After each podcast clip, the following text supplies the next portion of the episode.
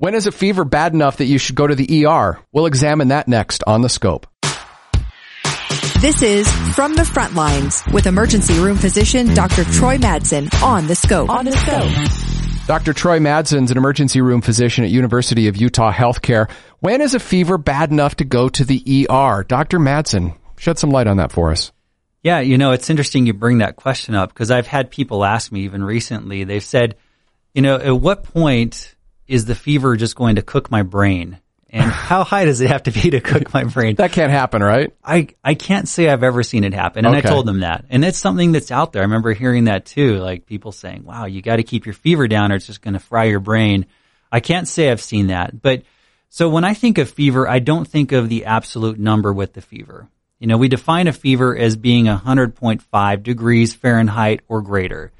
So I think of fever more in terms of what other symptoms are you having or what kind of medical problems do you have. Now, this is a, a, a child, a young infant, uh, less than say 12 weeks old, and they have a fever of 100.5 or greater, you got to go to the ER because there we get concerned about a serious infection. If this is someone who has immune system problem, who's on chemotherapy or maybe has HIV or something that's affecting their immune system, again, another reason to go to the ER. I'm not concerned about is it 105, is it 100.5? If they have a fever, they need to have testing done. If if they are in that particular group.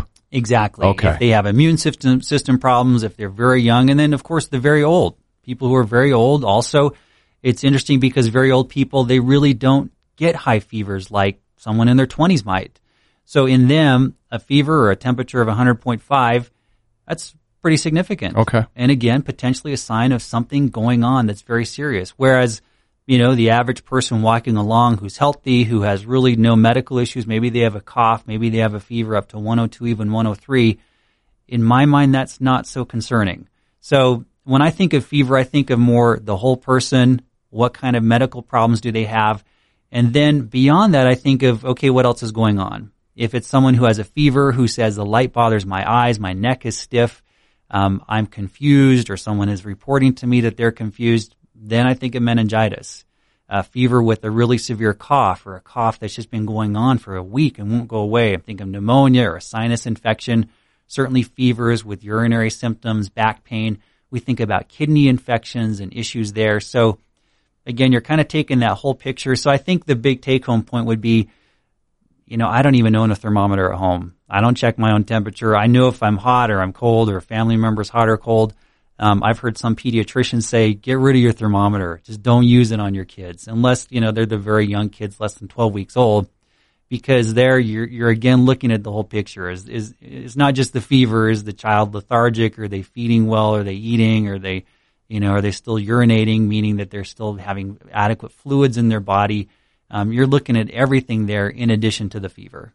That's kind of a tough paradigm for me to wrap my head around because I think a lot of people are just driven by, oh, you know, 103 fever, that's burning up. That's, that's a major problem. But it sounds like you're saying take that as an indicator to maybe assess, are there some other issues going on? And those other issues are actually the reasons why you'd probably go to the ER. That's exactly it. You could have 103 fever with kind of a run of the mill cold and you could feel absolutely miserable, but it doesn't mean you have to rush to the ER. Okay. You know, and, and you can, if you're at all concerned, never hesitate to call your doctor, never hesitate to go to an urgent care or an ER.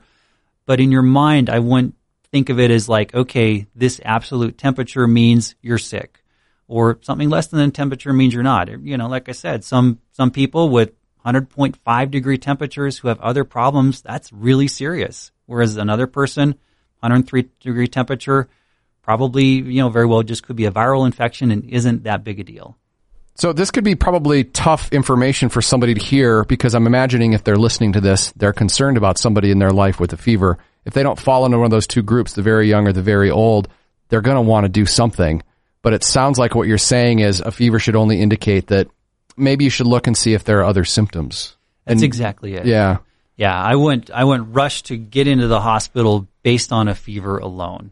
Look at the whole picture, look at all the symptoms, look at how the person's acting. If they're acting fine and they're eating well and drinking well and they're alert and they're not confused and they've got a temperature of 102, they're probably okay. You can give it some time. You can take some Tylenol, some ibuprofen, bring their fever down, see how they're doing. We're your daily dose of health, science, conversation.